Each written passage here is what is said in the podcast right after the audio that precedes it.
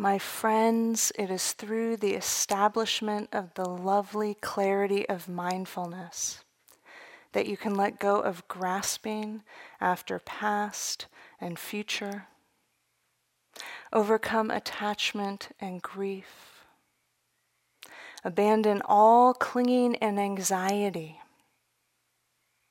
and awaken to an unshakable freedom of heart here and now. That's one of my favorite current kind of modern translations of some of the Buddha's words on mindfulness. It's, it's like that's such an invitation that there's a quality, uh, a way of being that can be cultivated that releases the past and the future, that overcomes the attachment and the grief, that abandons the clinging and anxiety freedom. Here's a traditional uh, interpretation of a, a, similar quote from the Satipatthana Sutta, the middle length discourses number 10. So this is translated by Venerable Analayo, who teaches a lot here. He's one of our kind of foremost Western monastic translators of these times uh, bhikkhus, which can be translated as a group of practitioners for our purposes. Bhikkhus, this is the direct path for the purification of beings, for the surmounting of sorrow and lamentation, for the disappearance of dukkha and discontent, for the acquiring of true method, for the realization of nibbana, namely these four foundations of mindfulness. So, whether we've been practicing with these four foundations for intensively for a month, uh, or we knew them coming in here, they're a life practice, they are a foundational practice in our tradition. Uh, Sylvia Boorstein retranslates that into the four perspectives on mindfulness. I like to work a lot with language and and uh, kind of give different interpretations. And, and I really encourage you all to continue to find the language that lands you in your own direct experience. Because inevitably, some of the words that are used, or the examples, or the metaphors won't land. Uh, and we've really got a choice there. And on one hand, we can struggle with it, you know, be confused and doubting and you know blaming and, and all the stuff that we do when we struggle. On the other hand, we can go, ah, that doesn't quite land. Maybe I can translate this a different way that lands. So these four perspectives on mindfulness, the body. Uh, number two is sometimes translated as feeling tones, three tones of experience, pleasant, unpleasant, or neither. Uh, the third is uh, states of mind, you know, flavors of mind. And the fourth is um, we could call it's often called the dhammas, but really what falls under it are so many of the different teachings and practices that we engage in while we're here. And so we'll be exploring these uh, for the rest of this retreat, as we have been in the first half of the retreat. And so tonight is body. It's definitely right on time. Here we are. And when we stop, when we stop the endless distraction, when we stop the endless speed, and also when we dive deeper and deeper and deeper, what we start to notice is oh, there is a body, and it's calling out in various different beautiful ways and various different difficult ways, right? So um, I want to open with a story and in a way, this story is, you could say, it's one of a hundred examples of culmination of really hard won body wisdom. Because for me, like I know some of you, coming into this body, arriving here, inhabiting this elemental form of earth, air, fire, and water was not an easy thing. I lived from here up. A lot of us did or do we can drop down. It is possible. I really feel like, given the struggles that I had and how impossible it seemed, uh, because I came onto the meditation path in chronic pain, number one, uh, with a tremendous amount of um, emotional difficulty, number two, and then grew up in a culture that really encouraged from the head up, number three. And so it was a hard journey for me. And so, you know, please um, feel free to borrow my trust when it feels impossible. It really may be possible more and more and more to be here in this precious human body. This is the vehicle we got to wake up in, not a different one, this one. I know. We wish otherwise sometimes, huh? Yeah. So, story that's just a few years old, about mm, half a dozen years old. And yeah, it was it was the last time I was um, studying and traveling and practicing in India, actually. And so I was there for a period of months, and basically during my time there, I was receiving teachings and then studying and then going into retreat, and receiving teachings and studying and going into retreat and traveling around to different places to um, receive these teachings. And so at one point, I ended up in the foothills of the Himalayas. And unlike here in the United States, where the foothills might be 1,000 to 3,000 feet, uh, the Himalayas, the foothills are 4,000 to 8,000 feet, just to give you kind of a context. And so I was uh, staying for a time in a small village and in this small village, there was a small sacred lake. The reason I knew it was sacred was because when I arrived and I was orienting myself to my new environment, I ran into folks and they said, Oh, you need to circumambulate that lake because it's blessed, it's sacred, so you need to walk around it. And so I did know, because I was orienting myself to the new place. And it's very interesting. This lake, um, and there are many, many sacred lakes in India. I mean, honestly, in our heart of hearts, I mean, water is a sacred element. If we don't have it, there's a problem. Right? So we want to take care, and we can take care physically with the elements, but we can also take care energetically and with our hearts and our blessings. And so I would walk around this sacred lake, and other people would be walking around the lake. And it was very interesting. Some people would be walking along the lake just checking in. There'd be women walking in pairs or threes and fours. And you could tell that they were just catching up on each other's lives and walking around this lake. Other people um, there was a Tibetan temple there, Vajrayana temple. So some of the Tibetan community in exile lived there, and so they would walk around a lot of the um, a lot of the people from that community, and they'd be doing their malas. Om Mani Padme Hum, Om Mani Padme Hum, Om Mani Padme Hum. These blessings. And that, that mantra is a blessing of compassion. So there's this blessing of compassion. Kids would be running around the lake. There's all kinds of stuff happening. There were packs of dogs that lived there. There were monkeys that lived there. And one of my favorite things to do, actually, when I lived there, was um, watch out of the guest house that I lived in. There was a, a Vajrayana temple, a Tibetan temple, and the roof of the temple was metal, and it was a perfect slide for the baby monkeys perfect.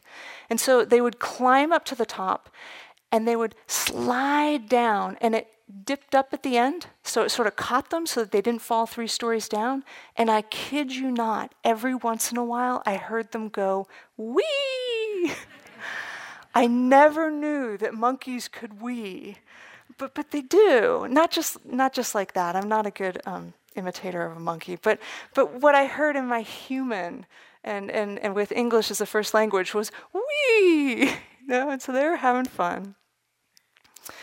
Um, and so one day uh, it was suggested to me that I make offerings in this sacred lake.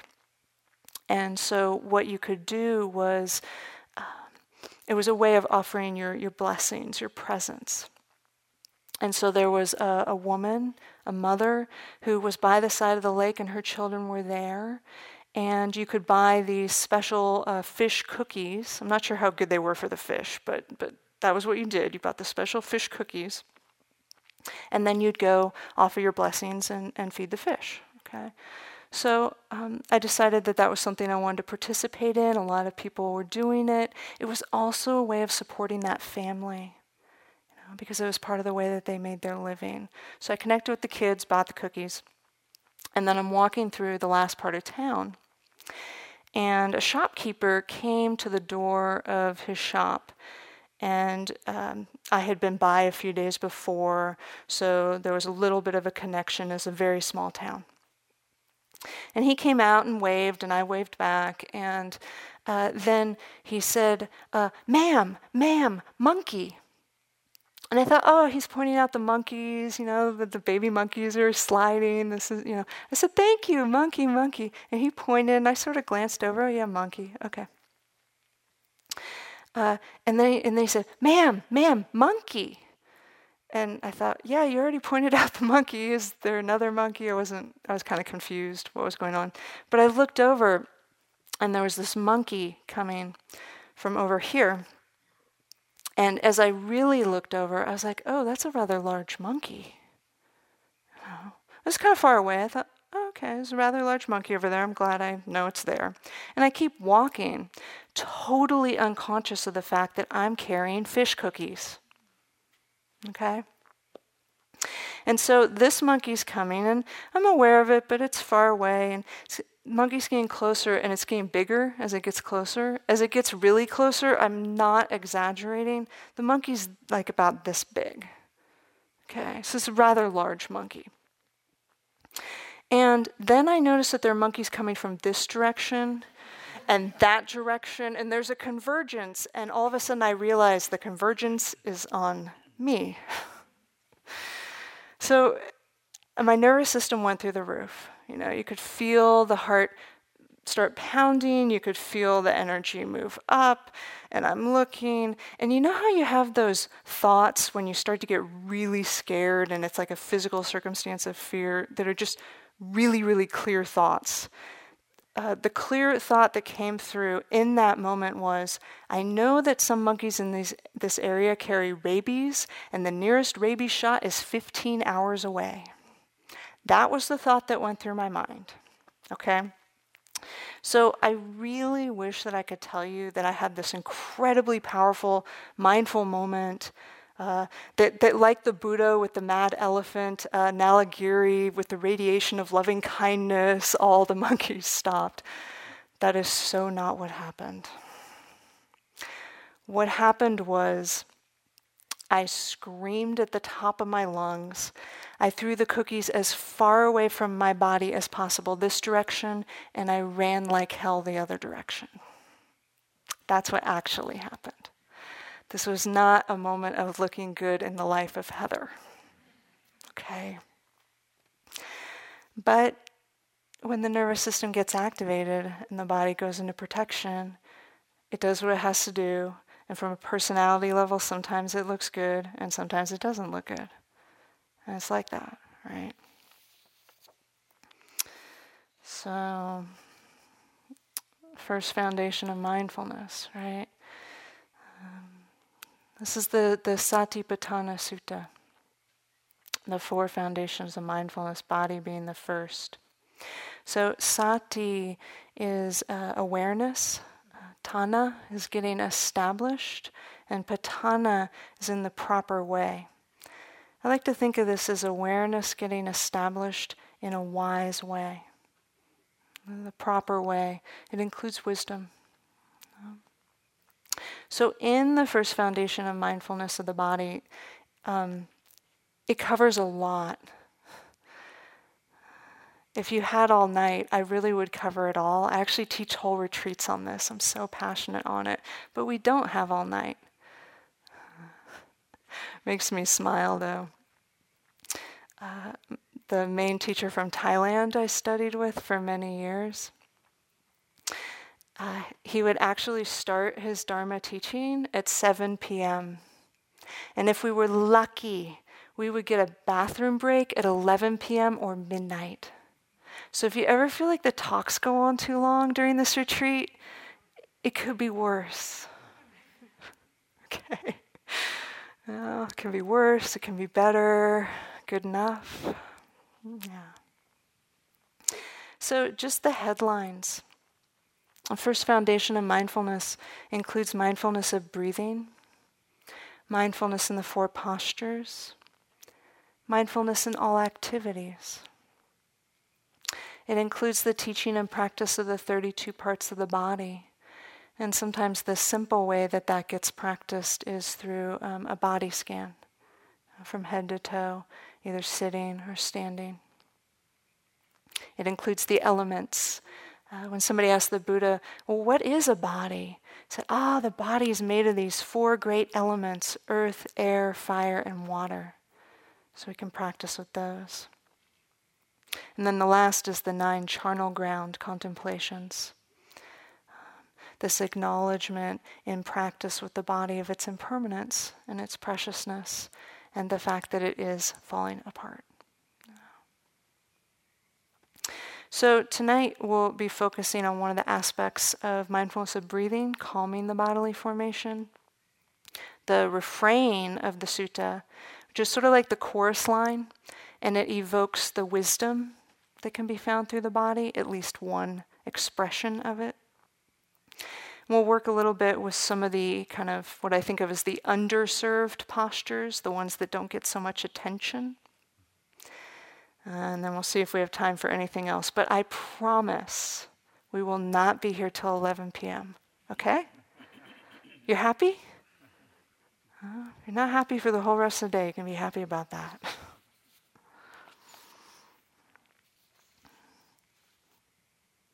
So the body is a teacher. This really famous quote from the Buddha In this fathom long body, the whole of the Dhamma is revealed. So I have a mind that gets curious about famous quotes and teachings and what's the backstory? What's the context? Because I heard that for years, you might have too. In this fathom long body, the whole of the Dharma is revealed. So, what's the backstory? Where did that come from? Here's one version of the backstory. Very interesting. Uh, the, one of the main characters in this story is a deva. And uh, a deva in the kind of Buddhist uh, cosmology represents unseen, you could say unseen benevolent forces. In Western culture, we could say cousin to an angel, but not the same. Not different, not the same. It's one of those paradoxes. So you can hold this literally or metaphorically as you wish. Once upon a time, a deva called Rohita once passed in front of the monastery where the Buddha was sitting. And this deva was singing Keep walking, keep walking. Keep walking, keep walking. Questioned by the Buddha, the Deva Rohita said that he was walking to explore the entire world and then beyond. So that was their uh, spiritual practice to explore the entire world and then beyond. And the Buddha smiled and explained that the entire universe, its cause, its cessation, and the way to its cessation are found within the framework of the body. The whole of the Dhamma is revealed.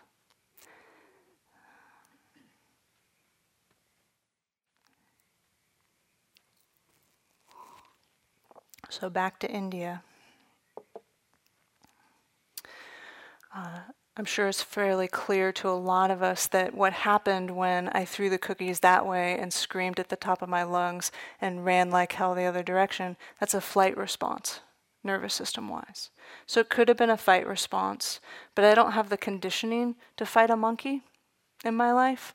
So, you know, a different response came. It could have been freeze, it happened to be flight. What I was interested in, though, in the aftermath of that event, and obviously I'm fine, right? Because I'm here. So I made it. it's interesting from a nervous system perspective, sometimes we go through things and then they're over, and we sort of go, oh, I'm fine. And deep in the bodily formation, the system is not totally clear that it's over. So it's important to say, I made it. I'm fine. Survival happened. But what, was, what I was interested in is what didn't happen. And not in terms of the fact that I didn't get taken out by a monkey, but what didn't happen was judgment. Oh, because the part I didn't tell you is I didn't just scream and run. I screamed and ran, and then all the shopkeepers came to their doors. So there are about 15 shopkeepers, and people are poking their heads out of windows because this is a small town. You know, there's not a lot going on. So when somebody screams, everybody comes. And here I am, this, you know, big white Western woman screaming and running. And as a personality type, I kind of like to be in the background, kind of introverted. It was embarrassing, you know. Uh, I made a scene in a small Indian town. It wasn't my intention just went down that way. But it was interesting because as I started orienting and, and they started chasing off the monkeys and the monkeys were, were going and, and I got assistance for which I'm really grateful. Instead of falling into that pit of embarrassment and shame and kind of freeze and selfing and what have I done and what are they thinking of me, people were kind of laughing. Would have been easy to think, oh, they're laughing at me. I started orienting and looking around and just realizing, oh, you know what? they're not judging me. They're trying to help and they're trying to connect. But if I hadn't oriented and really looked around and seen what was going on, it would be easy to fall in that pit, right? So I thought that was really interesting.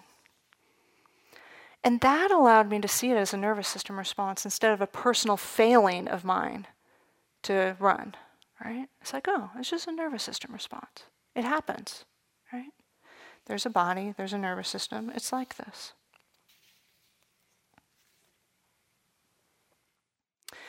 So, calming the bodily formation is part of the first foundation of mindfulness that falls under mindfulness of breathing. Share it with you. Um, again, the translation is by Venerable Analayo. And breathing in long, one knows I breathe in long. Breathing out long, one knows I breathe out long. Breathing in short, one knows I breathe in short. Breathing out short, one knows I breathe out short. One trains thus I shall breathe in, experiencing the whole body. One trains thus I shall breathe out, experiencing the whole body.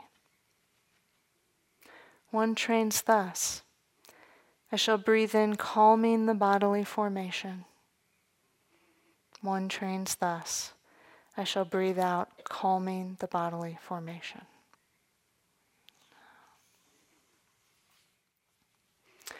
So, of course, things are repeated so that they're easier to remember. Uh, um, there's, there's part of the kind of tendency of mind, then the repetition, it stays, right? And that's why it's really important that we pay attention to what we're thinking, because what we repeat to ourselves over and over and over, for the good and for the ill, tends to stay. It tends to linger, right? So, Ajahn Sucitto, who's one of the kind of current masters, Western masters in the Thai forest tradition, uh, who I appreciate very much, he talks about the bodily formation as bodily energy and connects it, that bodily energy, with the nervous system, which has been really helpful to me in my own Dharma practice and then has um, allowed the body of teaching to grow in terms of our understanding of mindfulness of the body. So I wanted to share with you a couple quotes by Ajahn Sucitto. Modern life is backless, parentheses, use a chair. Legless, parentheses, use wheels. And segmented, parentheses. We live in the upper 10% of our bodies most of the time. Most people don't experience a whole balanced body. The body they experience is formed day after day by the impact of images from screens or the shock effect of stress.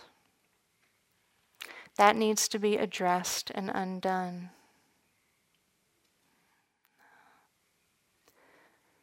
So, being here is one way. We can address it, start to encourage it to unwind. Here's another quote. Uh, and by the way, this is um, from Ajahn Sucitto's blog, so modern monastics these days blog. Another memo at the level of energy, mind and body are not separate. They use the same nervous system. Therefore, stressed body equals stressed mind. And easing the whole body equals easing the whole mind. The mark of wholeness is that which is encompassed by receptive awareness. This is where we return to health and sanity.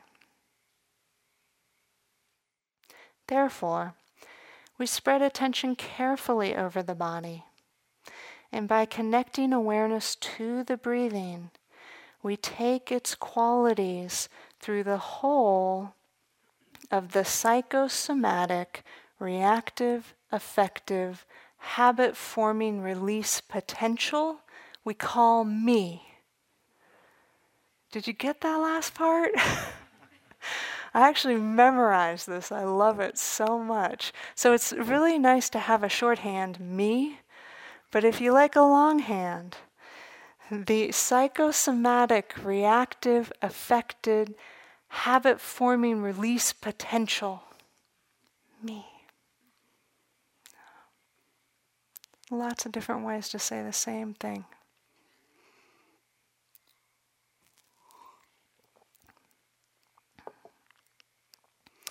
So, um, what I'd like to share with you all tonight and, and also tomorrow morning in the instructions are a few practices.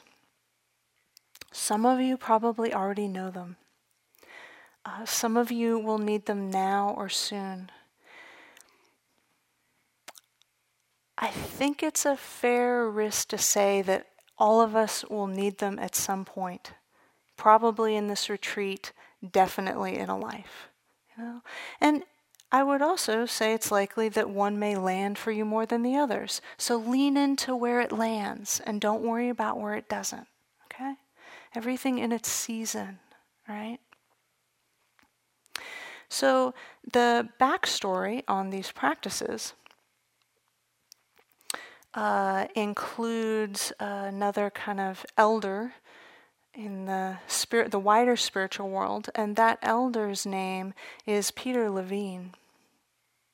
Uh, Peter Levine is, is very aligned and attuned with the Buddhist path, but he's much better known as uh, a scientist and therapist and founder of what we call somatic experiencing. And somatic experiencing is a mindfulness body based uh, psychotherapy that supports nervous systems to re regulate and to complete trauma. Oh. So that's fantastic for when we need that. But some of these foundational tools, all nervous systems could be supported by at various times. You know, we don't necessarily need some big trauma history to be supported. Uh, this is for all bodies, all minds, as much as it lands for you and resonates for you. So I'll share a few of these. Um, and I've really tied them together with this sutta and with the instructions that we tend to give in meditation so that it's a weave, right? The first one is called orienting. And for me, this practice fits in with the kind of beginning part of the Satipatthana Sutta. And at the very beginning of the Satipatthana Sutta, there's this word here. Oh, it's like here. The Pali word is idha. Idha means here. And so I started to get curious, huh? Well, that sounds great here. I'd like to be here. It'd be good to be here. How do we actually get here and stay here? Not just it's a great idea, but how? And I feel like this is one of many invitations into a deeper sense of here, this orienting practice. So um, instead of talking about it, I think it's more useful to, to do it, as, as many of you feel willing. All it actually needs are a semi functional pair of eyes and a semi functional neck. If your neck's not so happy and you can turn the whole body, that works too. You make it work for your vehicle for awakening your body. Okay? Um, and it's kind of interesting because, on one hand, we're keeping um, our kind of attention internal in this retreat. And on the other hand, what I'm about to invite is really including the whole field and the external and looking around. And so we just start to look around a little bit. You know, we don't need to so much like engage with each other looking around, but like, look at this amazing hall. So it's like include looking up in the ceiling. It's phenomenal. It's so beautiful. You want to be looking around to either side. And you want to actually turn all the way around and land your um, eyes on the back exit. The nervous system loves to know where the exit is. I know you know where the exit is. The nervous system wants to know. So this is from the inside. So we're not top down telling ourselves what's so. And there's actually four exits in here. So land your eyes on all four. And the nervous system's just like, yeah, just in case. I know where to go. I know where to go. You can look behind you. The hardest part about these practices is working with the adult mind that goes, I already know this stuff, I don't need to do this stuff. That's the hardest part total humility practice, right? So we start to orient a little bit, and it, it's like something inside goes, Oh, I'm here. I'm not caught in the story of somewhere else, some other time. I just looked. I'm here in this room. So, in times in the retreat, like let's say you're in a sitting meditation, and um, strong emotion comes up, strong, difficult emotion comes up, and you work with all your baseline tools that you already know, and it's still really, really going and really, really going, there may be a point where you want to actually just open your eyes and look around. Land your eyes on the exits, enjoy a view out the window or in the front, pleasant feeling tone, second foundation. Just take a couple moments, even right now, just land your eyes on, you know, your favorite color or something that has a kind of pleasant tone to you in here. It's like, oh, oh my leg's killing me, but this view, pleasant feeling tone. Okay. Like that.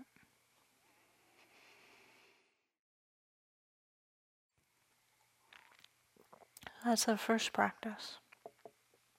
Uh, you start to get um, a little bit spacey at some point in the retreat. Very common thing to have happen. Every time you walk into a new room, orient, look around, make sure you've really arrived. Helps with the spaciness, balance out the energy. Uh, second practice, uh, sometimes called resourcing, sometimes I just call it grounding. And to me, the connection with this practice with the Dharma tradition goes all the way back to Siddhartha's enlightenment story.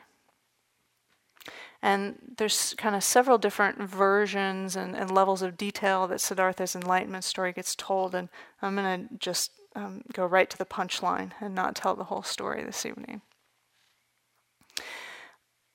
But we know, in terms of the headlines of that story, that, that after great spiritual sincerity and rigor, that Siddhartha plants the body under the Buddha tree, under the Bodhi tree, in what's now called Bodh India, with this incredible resolve I'm going to sit here until I awaken. Full stop.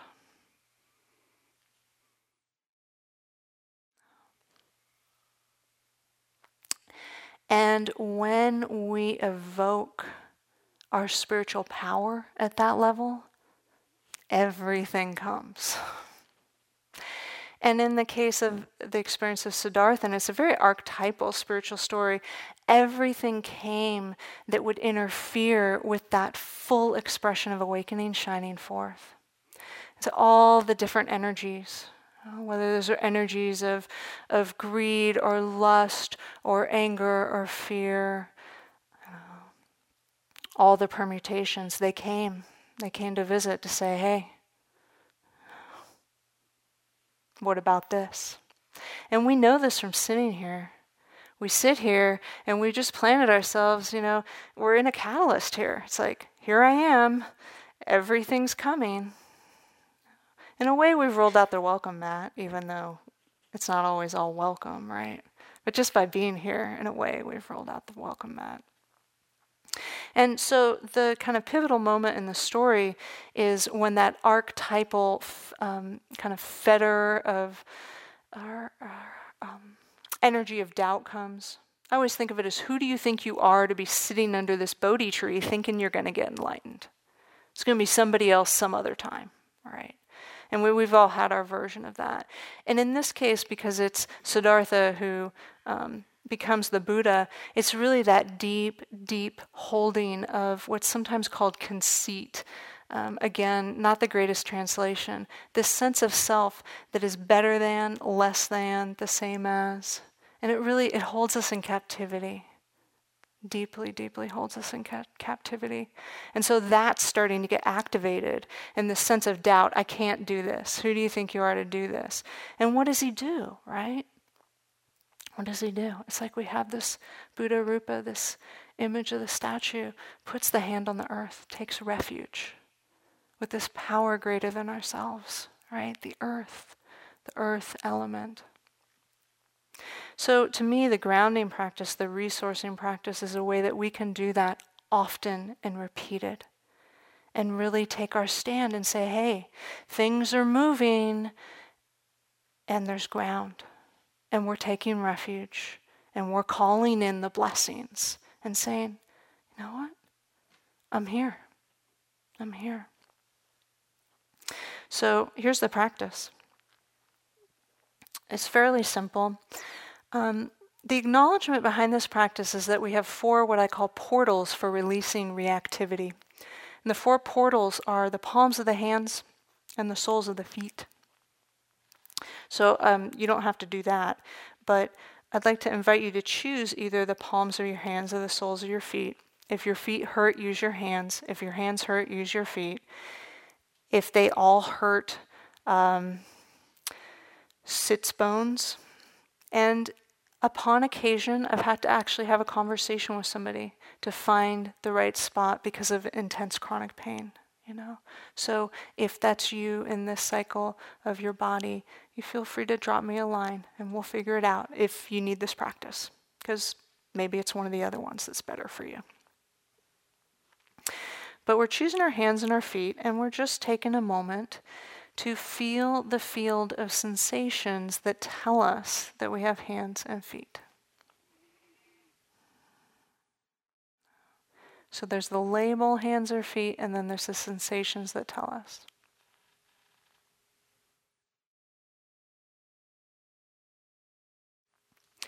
And we're going to look at these sensations from an elemental level. So we might be on the lookout for uh, heat or cold, fire element, hmm. heavy or light, earth. Sometimes there's sensations that are more fluid or cohesive, a water element. Sometimes there's tingling, vibrating, pulsing, air. Sometimes there's numbness.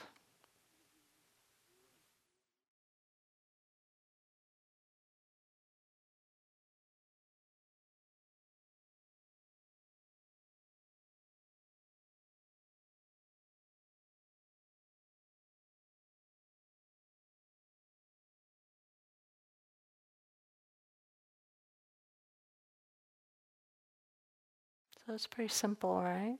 It's like simple but not easy. The mind wanders off.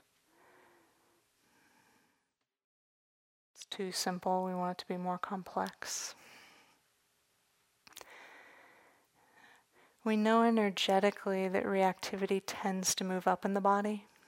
You think about a basic startle response. We go, huh, moves up. So by bringing mindfulness and attention down into the extremities, starts to remind the system that it can flow, that it can release from the inside.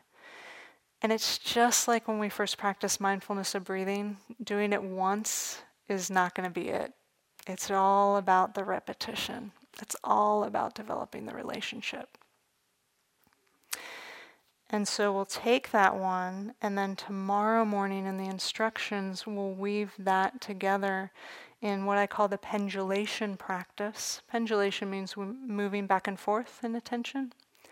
And we can work with that grounding um, for support in the body when there's pain in the meditation. So that one will be to be continued so that we can get to the chorus line, the refrain.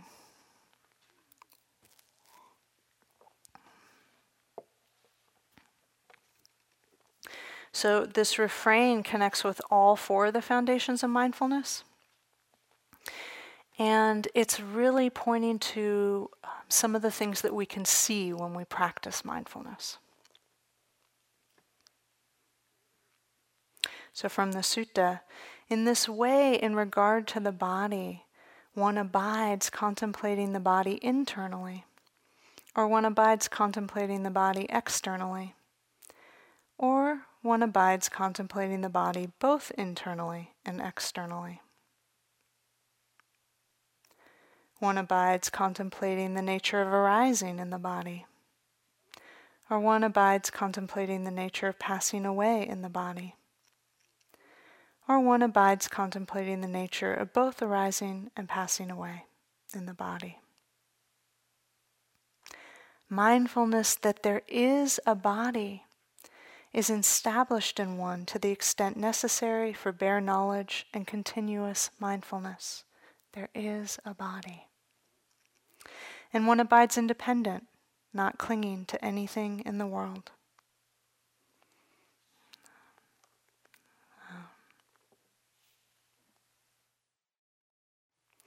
So, firstly, we have internally, externally, and both. So, there's different ways that that can be explored and looked at, and different teachers have different emphasis, emphases. But, you know, there's certainly the internal part of the body and the external part of the body. But there's also the sense of internal this body, external other bodies. Uh, there's an interconnectivity. So I was re remembering the first time that I really started to understand that potential of, oh, yeah, this body and these bodies. And it actually happened at this retreat. Um, my goodness, I don't know. This retreat, uh, early 2000s, so the early years of this retreat. And unfortunately, I told you coming into the body was not an easy thing for me. And so a lot of times I had to learn the hard way. And this retreat, I really learned the hard way because I came into the retreat and I was so ardent to practice. I was so excited. And I was really ready to wake up, whatever level was available. And uh, I completely ignored my body. So I arrived at the retreat. I mean, what are we? What is today? The end of day two? Does it feel like a week? anyway, ended day two. And I was already doing like 20 hours of nonstop sitting and walking, like without pause, except for one meal a day. You know, it was like one of those retreats. I'm not recommending this, by the way. Every once in a while, a retreat manifests like that naturally, but it, to, be, to impose it can be quite violent. Um, so it turned out that it totally wasn't skillful from a physical level for me. And so what happened was about day seven in the retreat, an old injury started flaring up. You know? And it got to the point actually where, because I still didn't listen. So when your knee starts hurting, don't go, oh, I'm going to have that thing Heather had happen. Listen to your body at that point. Take care of your body at that point. Don't do what I did, which is ignore it for days. Okay? And so then I couldn't walk. So then I became um, a scooter yogi. Oh, and I learned how to drive that scooter so slowly because I didn't want to disturb anybody. You know. Then I realized later I wasn't disturbing anybody, but you know how the mind is. We're always worried about something. Um, and so I couldn't do walking meditation that whole retreat. My teachers are like, you know, sweetheart, it's okay if you want to go home. This is really hard. I was like, why would I go home?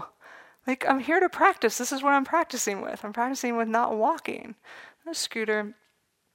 But then I'd get to walking meditation, I didn't know what to do. There were no instructions. So, actually, I want to share with you some instructions, alternative walking instructions for when a lot of walking meditation is not helpful for your body. If you practice long enough, it'll probably happen, you know. So, what I did is I would sit out on that bench outside of interview room one. And I'd just sit there and I'd look out over the courtyard and the view.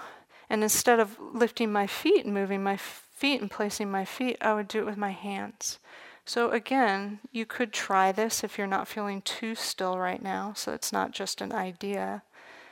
It's kind of in solidarity with, with any of us this retreat who are having trouble ambulating, you know, that we can do it in solidarity, that we lift the hand and feel the space and let it float down and feel the contact.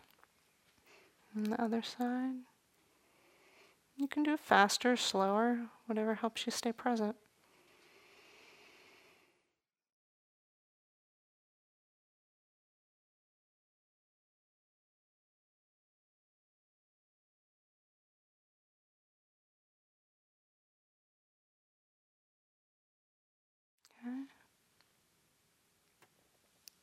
You could always do that, even if ambulation isn't an issue. Maybe it just feels like it's simpler to just sit down and do that, that even walking at times is too much, right? Now no one will think you're weird. Oh, it's all a little bit weird, the forms we're doing here. You know, we're just kind of in the weird zone. all right. So then I would look out over the courtyard. And I was thinking, um, Sharda, about the story you shared last night, you know, almost 40 years ago, remembering that man's walking meditation. And I have a story just like that. So there was this um, young man at the retreat. We sat the retreat every year together for years. I sat right there, and he sat right there. So we were the bookends of the front of the hall for years. We both sat up really late at night. We were both night owls, you know. So sometimes we were just enjoying each other company. Other times we were having little um, silent competitions about who could sit longer. Oops. I'm sure none of you never ever, ever do that, right? Yeah, yeah. You know, gotta find some way to entertain the mind while we're here. It's hopeless, right? So anyway, he was out walking and uh, actually he was trained as a dancer. I didn't know that till later, but um, you know, wasn't surprising because the the walking was so graceful. And I was sitting there watching, and I was just totally like the mood was so despondent. I can't walk. Oh, and walking meditation used to be my favorite posture to practice in in those years. So, and I couldn't walk. And so I'm watching, and it's like the mood, oh, I can't walk. He can walk, I can't walk. And all of a sudden, I started watching him walk. And I could feel his walking in my body. I could feel each step. I could feel the movement of the body through space in this body sitting and that body walking. I remember that all these years later. We're definitely, um, we have our own respectful space here, but we're with others. We're together. So we can contemplate internally, externally, and both. we can contemplate the body in the sensations of arising and passing and both. So instead of talking about it, just going to leave another little space here. See in the field of sensations that are labeled body what's arising, what's passing.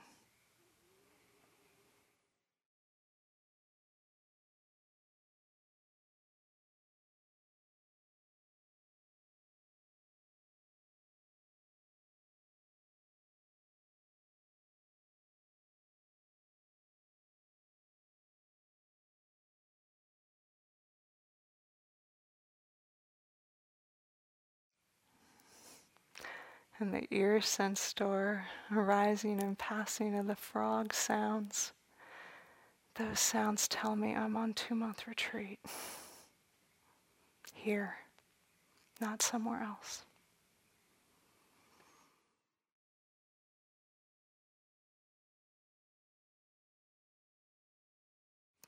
There is a body. I love this. Uh, this invitation into um, uh, releasing the the complexity of being too tied to who I am, the complexity of self, into more of a flow of a process of being. There is a body can invite us into that. Analayo puts it this way says, without getting lost in associations or reactions. Just there is a body without getting lost in associations and reactions. So much ease potential there.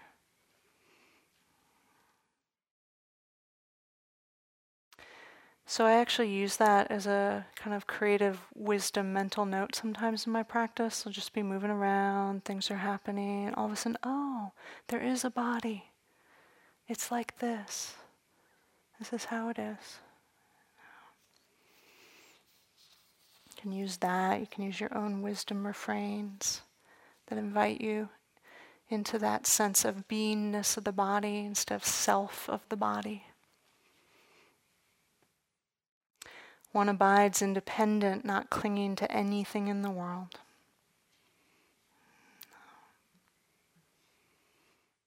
This real invitation into freedom and also the investigation of, ah, where do I get caught? And where is there release? So it's both. Where do we get caught? Where is there release? What does it actually feel like to abide in release?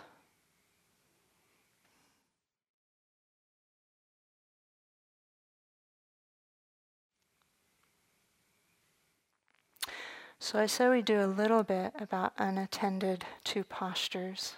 So we will.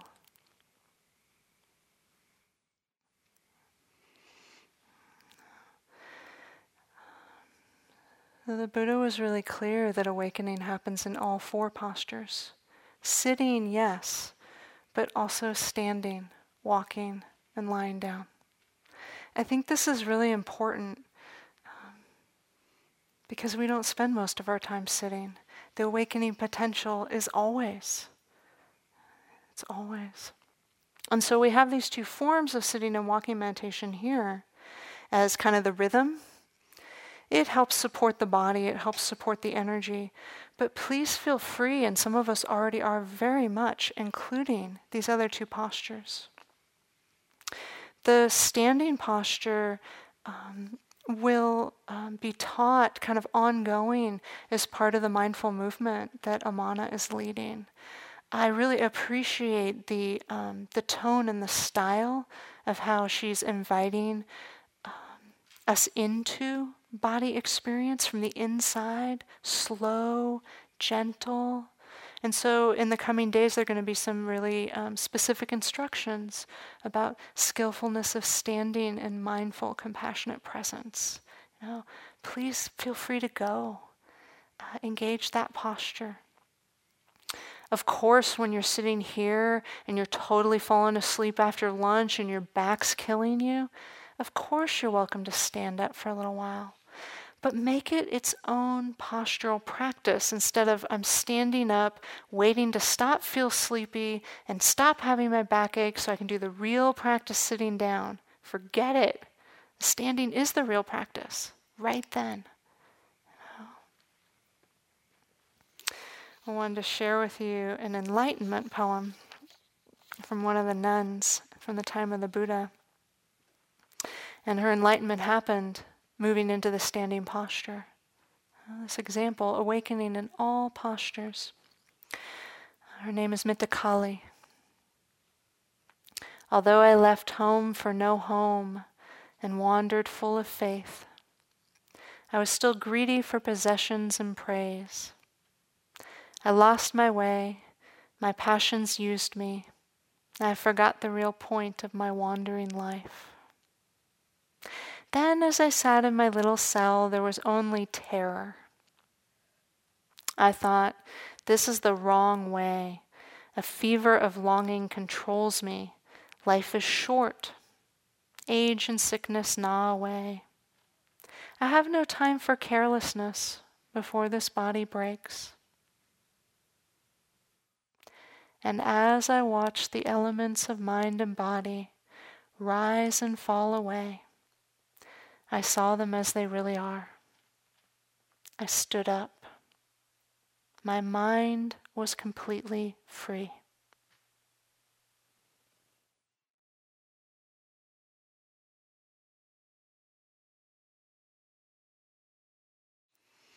We don't know which posture. We don't know which moment. But we have so many more potential moments if we include all four postures. So, last but certainly not least, lying down.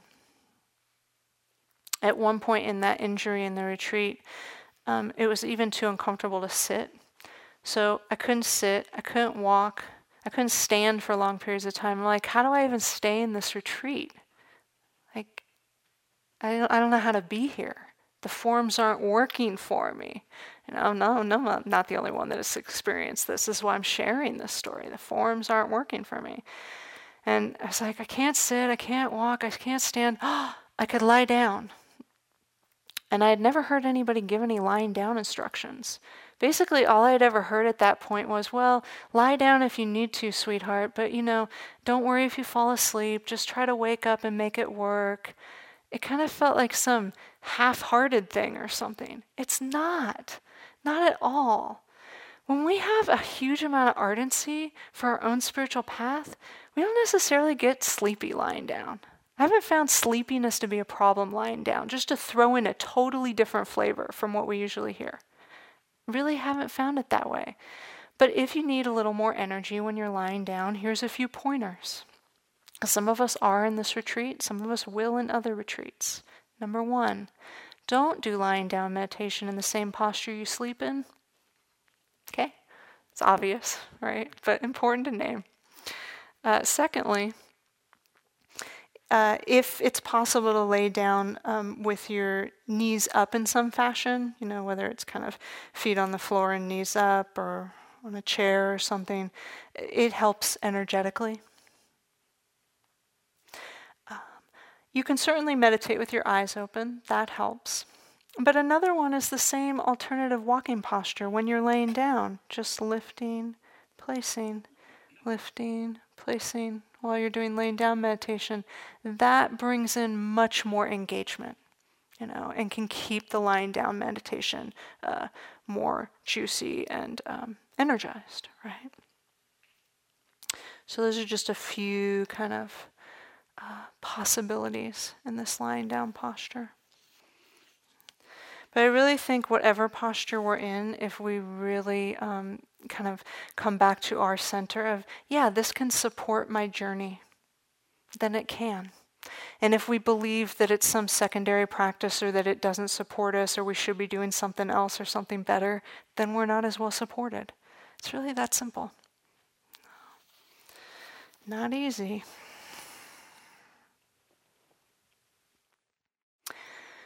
So, ending quote by Ajahn Mun who Donald mentioned, the, the first evening, kind of one of the, the founding elders of the current cycle of the Thai Forest tradition. He said, In your investigation of the world, never allow the mind to desert the body.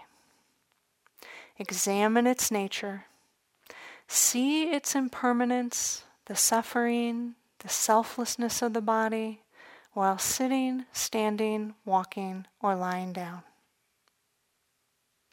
When its nature is seen fully and lucidly by the heart, the wonders of the world will become clear. In this way, the purity of mind can shine forth, timeless and delivered.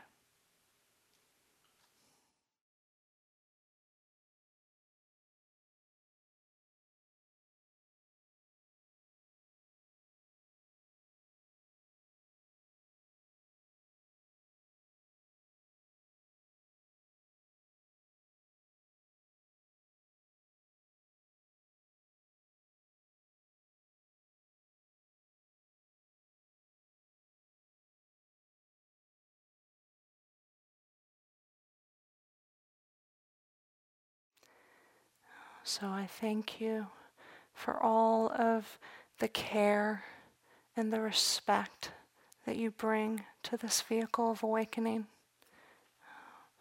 It supports us here, but also when we take care of this body, we're so much more likely to be in tune with taking care of the earth body, of taking care of each other's bodies it grows out in a ripple of blessings, this mindfulness of the body. Thank you.